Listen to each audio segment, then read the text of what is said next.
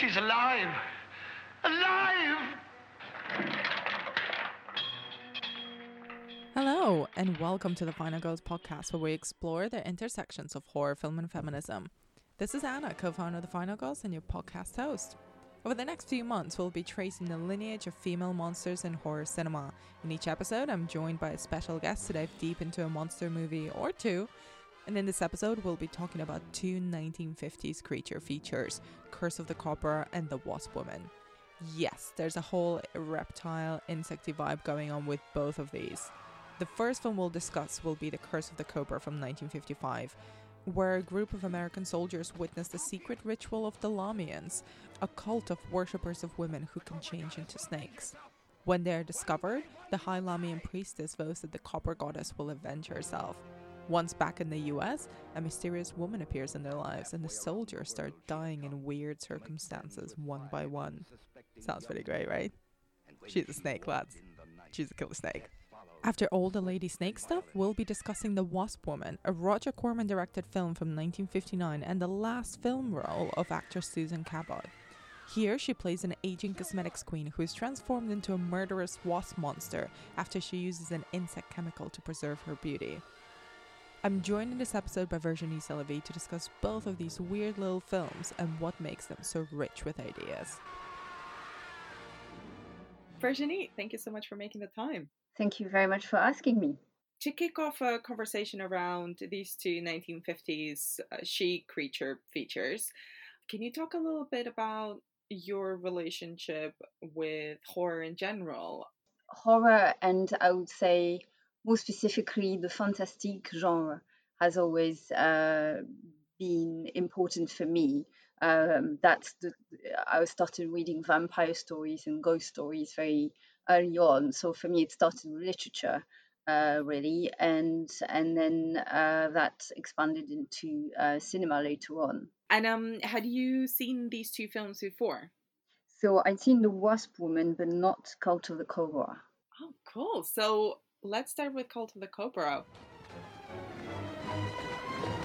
The Cobra Goddess will avenge herself!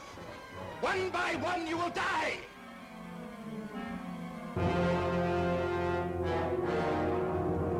From halfway around the world she had come to make friends with five unsuspecting young men. And when she walked in the night, death followed, swift and violent.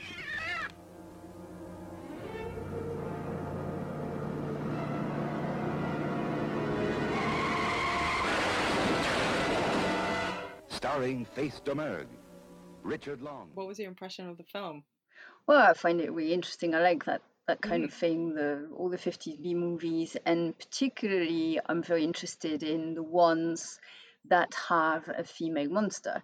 Mm-hmm. Um, so it was, it was, great. Thank you for putting me onto this one. Um, yeah, so I find it really interesting. What I like is I think you know in in the in at that that uh, time in the 1950s, um, in American cinema, you have obviously, you know, all these fantastic um, B movie sci-fi, uh, sci-fi B movies. Um, mm-hmm.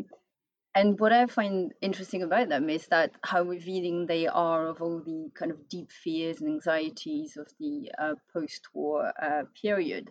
So you have all kind of anxieties. Of course, you have the Cold War, but there's also something about women, about the fact, you know, at, at, at that point uh, women are becoming uh, increasingly assertive after the Second World War. Um, and so there is that anxiety about the role of women and the, the, mm. the uh, and so you have all these dangerously seductive women. So you have them in film noir, but you also have the female uh, monsters in uh, in sci-fi movies.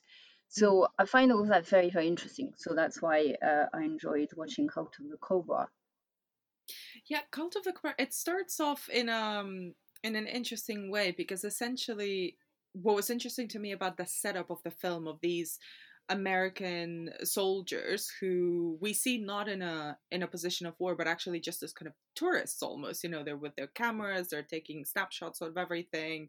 They're going to the market. They want to go to the you know the the forbidden place to see uh, something a bit more real and a bit raw that they can literally take a picture of and the whole plot starts up, they get cursed because they sort of disrespect these ancient traditions of the Lamia.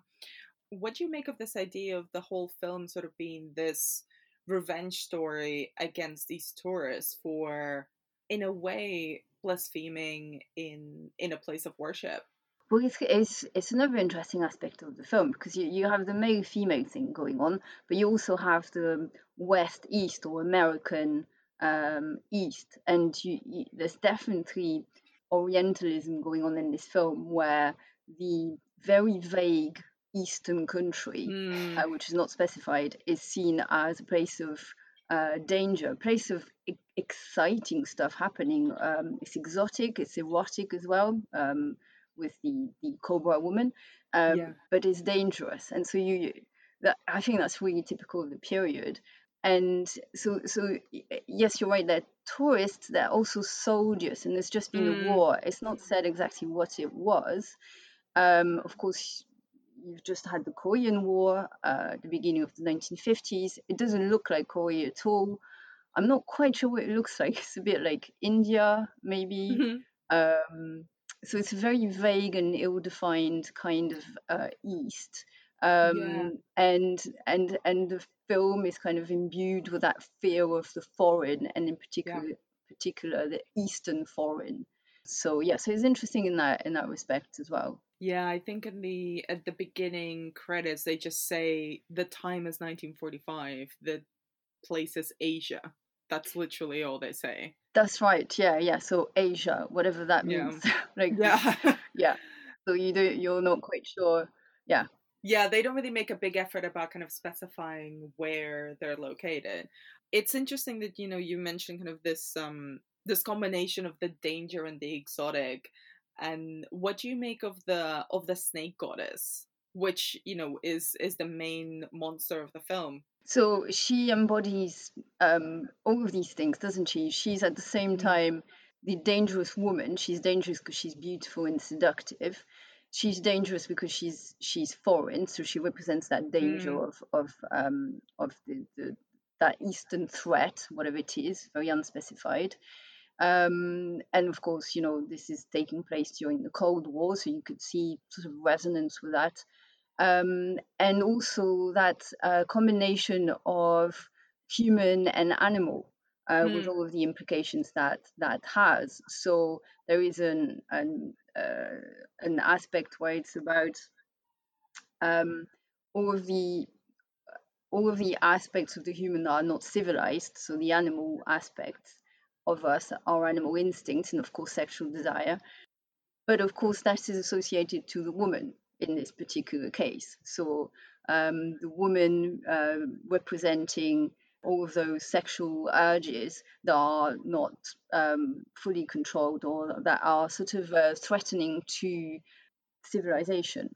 Hmm. It's interesting because that's that's sort of also one of the the key readings of Cat People, which we st- spoke about on the um, on this podcast a few episodes ago. And I was reading about how Cult of the Cobra was being compared to Cat People, which came years before this film. In in how it kind of equated this idea of a woman transforming into another into an animal or into a monster as a metaphor for her sexual urges. Do you think Cult of the Cobra kind of operates on that same level? Yeah, and it's definitely influenced by uh, cat people.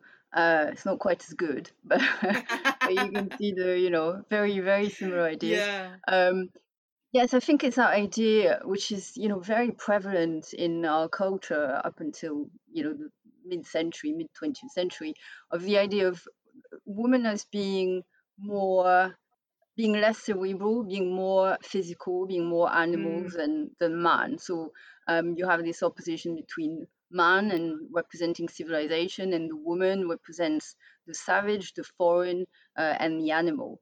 Uh, so you definitely have that going on. I think it's it's done much more interestingly in in cat people, both visually and thematically. But but you have all those themes mixing in in Cult of the Cobra as well. And what did you think of the filmmaking itself, kind of it, of the of the style of it? I- I think again it's very very influenced by by cat people with the use of um, the shadow of the cobra Um, so you know, so I like that idea because, of course, that's much better, I think, than than trying to represent a monster, which is Mm. you know usually a bit dodgy. Um, but you know, so I like the, the idea of the shadow, except that they don't do it quite as um, coherently and and uh, atmospherically as as it's done in in Cat People. No, you're right, and there's this element as well that they they pretty much from the first moment we see Lisa, they confirm that she is a woman who can turn into a cobra because we first see the one of the soldiers take away uh, the wicker basket with, with the snake in it, and then we see her sort of scurrying away. Uh, so there's no question about whether she this is all in her head or whether it's a real curse like there is in cat people that always sort of teeters on the edge uh, but this is pretty much like yeah she will turn into a snake and bite you Yes, absolutely. Yeah. i really like the snake pov shots when the Oh, snake yeah. is attacking the soldiers yeah, that's that's that's yeah, that's that's great. That's very funny uh, to me anyway. Um, you know that suddenly you see what the snake is seeing. Um, but I guess that's also part of the for me the not entirely coherent direction in that. So now Hmm. we see the point of view of the snake, but the rest of the film is told entirely from the point of view of the American soldiers. So it's it's all a bit, you know, all a bit, yeah, not fully worked out, I think, but all all quite interesting, really. I think the final the final transformation is for me the Mm. one that is the most um, uh, the most effective or the most uh, poetic, I guess. Um, That I think that works quite well. That final one, uh, the way they've done it. yeah and and what do you think what do you think it is kind of about women and particularly female monsters being associated with kind of reptilian creatures or with snakes It's the usual. There is a, a sexual element, I guess. Slinkiness of the of the snake, the poisonous bite. So you have all, all, all those elements. I think that that that, and also the fact that the snake is seen as traditionally associated to the other world. So again, it's that I think that notion of of the the, the female representing uh, the other and what is mysterious and not fully understood, and also the the darker forces uh, in nature. Let's talk a little bit about kind of Lisa, who's the titular Cobra woman. What do you think about Faith Domergue's performance in this? Yeah, I think she's uh she's sultry. She's uh she's dark enough. Um, I like her. I like her performance. I Mm. think again she could have been given a bit more to uh, play with because there's this idea uh, she's meant to be uh like Simone Simon in um, Yeah. in the cat people. She's meant to be conflicted. She's meant to be falling in love with with this soldier and at the same time she's Mm. meant to carry on that revenge. So she has that moment of doubt and and um and there is a suggestion that maybe what she may do is prefer to die rather than hurt him. That's that's what she Mm. says at some point in the film basically. And then that is not quite what happens. It's not quite fulfilled. And so you think well again that she would be like um a more potent character if she'd been given a bit more of that sort of you know tragic conflict in herself like uh as in cat people And there's also a certain element of um as I was watching it, have you ever seen this video essay called Born Sexy Yesterday? nope So it, it kind of talks about this trope that's very built into sci-fi movies where this woman kind of materializes for one plot reason or another. She sort of suddenly comes into existence and she's got superpowers or supernatural or supernatural powers so is an alien or a supernatural creature of some sort and is incredibly kind of beautiful in all the you know traditional senses and becomes the romantic interest of the male lead. But she also has that thing of she's never pretty much never seen another man.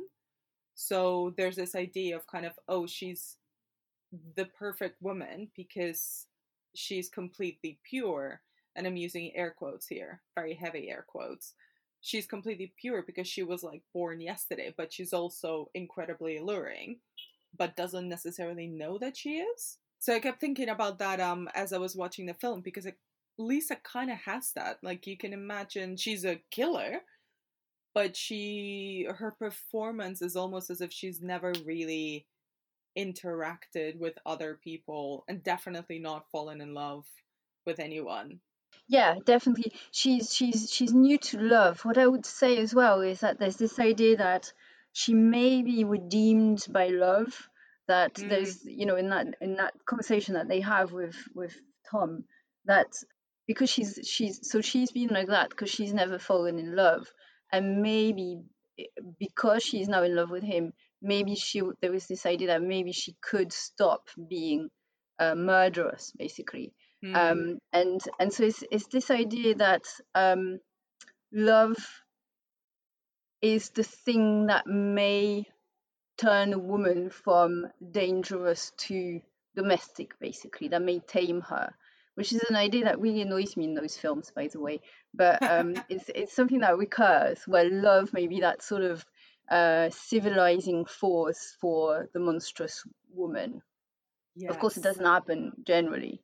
What do you make of, of of the film's approach to the monstrous woman or to the female monster?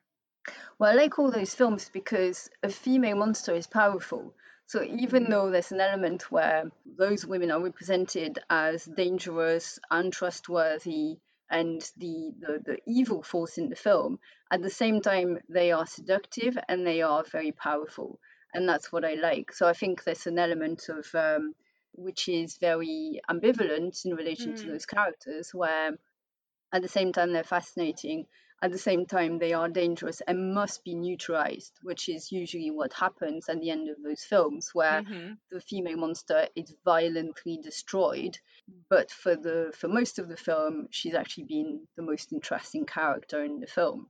And there can be in some films some sympathy for her. I think there is an element of sympathy for for Lisa. She's not just uh, a force of evil. There's an element where she's where we can have a bit of sympathy for her because she seems to have known nothing else but that code.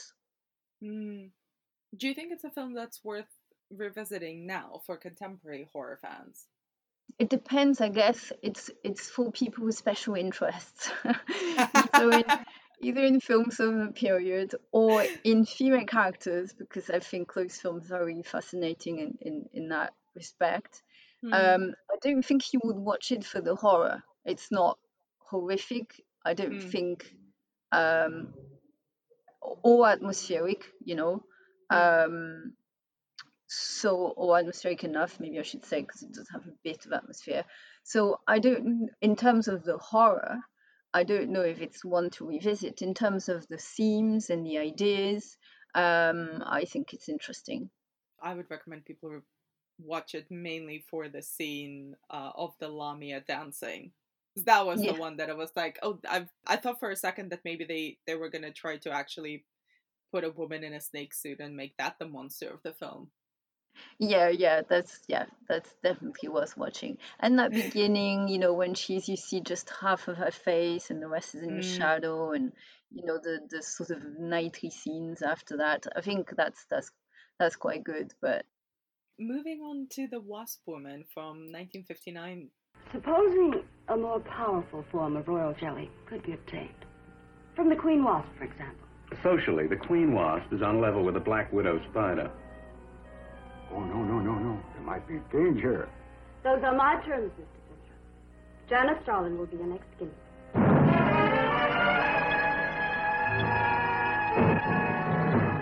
A woman of fantastic desires, sponsoring a scientist with fantastic theories, and demanding fantastic results. How old do I look? Tell me! How old? 23. This was also I found it quite funny that the alternative titles for the film were the Bee Girl or the Insect Woman. Well, it's a Roger Corman made film, uh, so this is the one that you had seen before. Yeah. What was your initial take on it, and and has that changed over the years? That's one that I really like. Uh, the Wasp Woman. Again, not really for the horror, I have to say, mm-hmm. but for the for the character and the themes. In in terms of the way the female monster is dealt with, I think it's a more interesting one than uh, Cult of the Cobra. Can you expand on that? Uh, yeah, because I think it's it's interesting that you have an a sort of aging older uh, female character Hmm. that she's actually she's successful she's a successful businesswoman so she's she has traded on her beauty but it, it, it- she's also uh, she's also a smart woman um, and she's capable of of leading a company. So so I like that the fact that she's that this is a movie about a 40 year old woman who's the head of a company um, and and then we see the, the sort of pressures that she's under.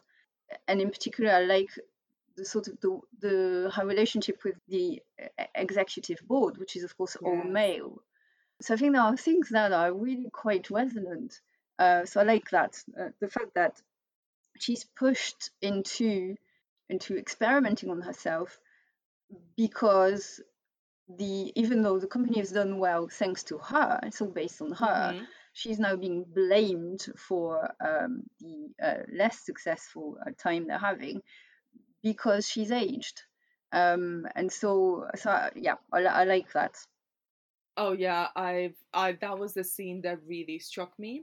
The scene where her executives are literally showing her a chart and blaming her, saying that this company was built on the fact that she was the face of the company, and now people, the public, their consumers, were being lied to because they didn't want to see the face of an of a woman aging. Yeah. Uh, and have them sell her sell them beauty products. And that scene is devastating. yeah yeah, it is absolutely i think it's more devastating than the horror in this Mm. So i think that's a really interesting character you know to have in a film like that Absolutely. And it also sort of um it also sort of works in a way as a mad scientist movie in many ways because even though she's not the one who's actually the the scientist character in this, she teams up with someone else. This kind of idea of of an innovator or a very successful personality who's pushed into a corner and they have to experiment on themselves and they become the victim of their own ambition so to speak usually it's it's only male characters that i've seen in sci-fi or horror movies and how do you think this how do you think the wasp woman kind of plays around with this idea that's really interesting because if I remember correctly, she has this idea about using royal jelly Hmm. and she's dismissed. And then she meets a scientist who's Mhm. uh, who's been working on, on, on the on the rejuvenating ser- serum based on the on royal jelly. Uh, so I think it's it's also about yes, you, you're right. It is about the mad scientist, but it's it's a really interesting setup because she's both she's it's a bit like the fly isn't it where it's like Yeah. she's she has the idea and she's also the the test subject basically but this is to happen via a male inter- intermediary but yes if i remember correctly she has that idea initially and so it's as, as much about the mad scientist as it is about the fact that she has a good idea, even though obviously it has really bad consequences, but um, she's constantly dismissed and undermined uh, by by all the men around her. we sort of talked in circles around her but what do you think kind of about janice the protagonist who's played here by susan cabot because we meet her as a successful 40 something woman but she's been pushed out and then once she goes into this journey she sort of has a a fall from grace into villainy in a way Yeah, I like the fact that she's a villain. I I'd, I actually enjoy that. I, Me because, too. Because I think there's an element that is actually quite um quite uh, gratifying in a way, quite um enjoyable in the fact that it's revenge because precisely because of the situation that she's in, because she's in this all male world.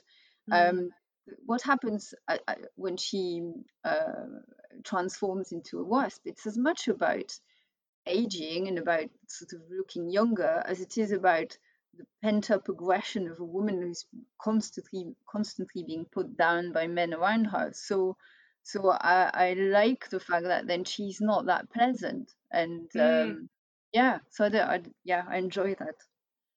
and where does this um are you a fan of roger corman movies in general Yeah And where does this kind of sit within his work? Because it's interesting that it's a, you know, it's a it's a 1950s kind of B movie, but it is an independent production, and he is an icon of the genre in many ways.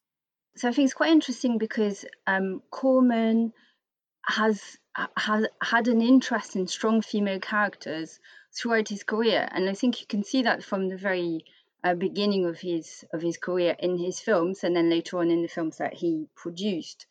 So he had like around the, just before the um, the Wasp Woman, he had a couple of westerns with with central female characters.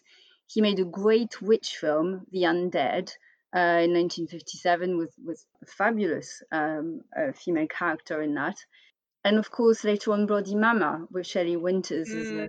as a matriarch leader of a criminal gang. So he has an interest in his own work and then in the work that he did as a producer films like, for instance, The Big Bird Cage uh, in 72 with Pam Grier, who's fantastic and charismatic and all action woman and, and revolutionary as well. Um, but he also produced the work of two female fi- filmmakers, uh, Stephanie Rothman and Barbara Peeters, which again, those some of those films have got uh, fantastic female characters. So you have a female vampire in Velvet Vampire, by Rothman and um, the female leader of a biker gang in Bury Me an Angel. So, uh, so I think it fits with that.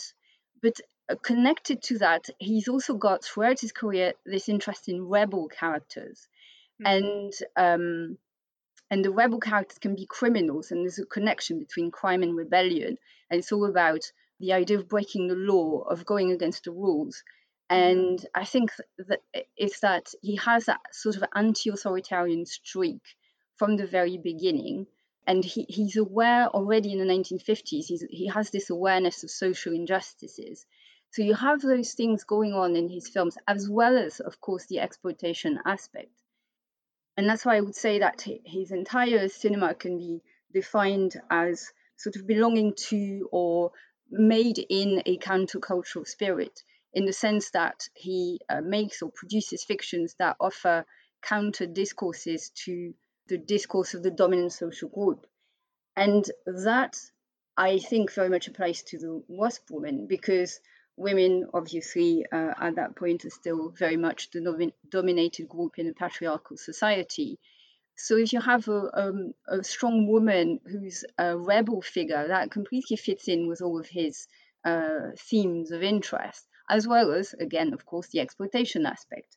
And so the Wasp Woman can be seen in that context. You have that mix of exploitation, of sort of horrific thrills, and a strong female character who questions the existing order, uh, in that case, the patriarchal and capitalist order. So there's also a really interesting film made the same year uh, by Universal um, called The Leech Woman, which has a similar theme to The Wasp Woman. Um, it's about aging and it's about the harsh realities um, of male and female relationships. The fact that men are only interested in young women uh, and the length to which uh, desperate women will go to to retain their youth. Um, and in that film, again, even though uh, the characters are um, well very flawed, um, there is there is some sympathy for that central female character and, and what she's prepared to do uh, and it's it's she's not uh, blamed or not blamed entirely for it, but rather the um, the, the sort of um, the responsibility is definitely uh, seen as also the the man's responsibility. And what do you make of Susan Cabot's performance? I mean, this is the last film that she, I believe, this is the last film that she did with him, um, and potentially even her last film ever. I think it is her last film ever. I think it's one of the last two. If it, it's either the last one or one of the last two that she made uh, in yeah, film. So she, yeah, yeah, she did two films in 1959, and um, I guess this this is one of those. Yeah. Um, and then she did some TV later on, but film. Yeah, that's right. So the last one. What did you make of her? I think she's great. You see, again, I find her like quite a strong performer. Hmm. Um, mm. And the fact that she's at the end of her film career as well um, gives the um, the, the film, the role, uh, quite a lot of, um, of of of resonance and evocative power, I guess, because she she you know she is playing an actress at the end of her career.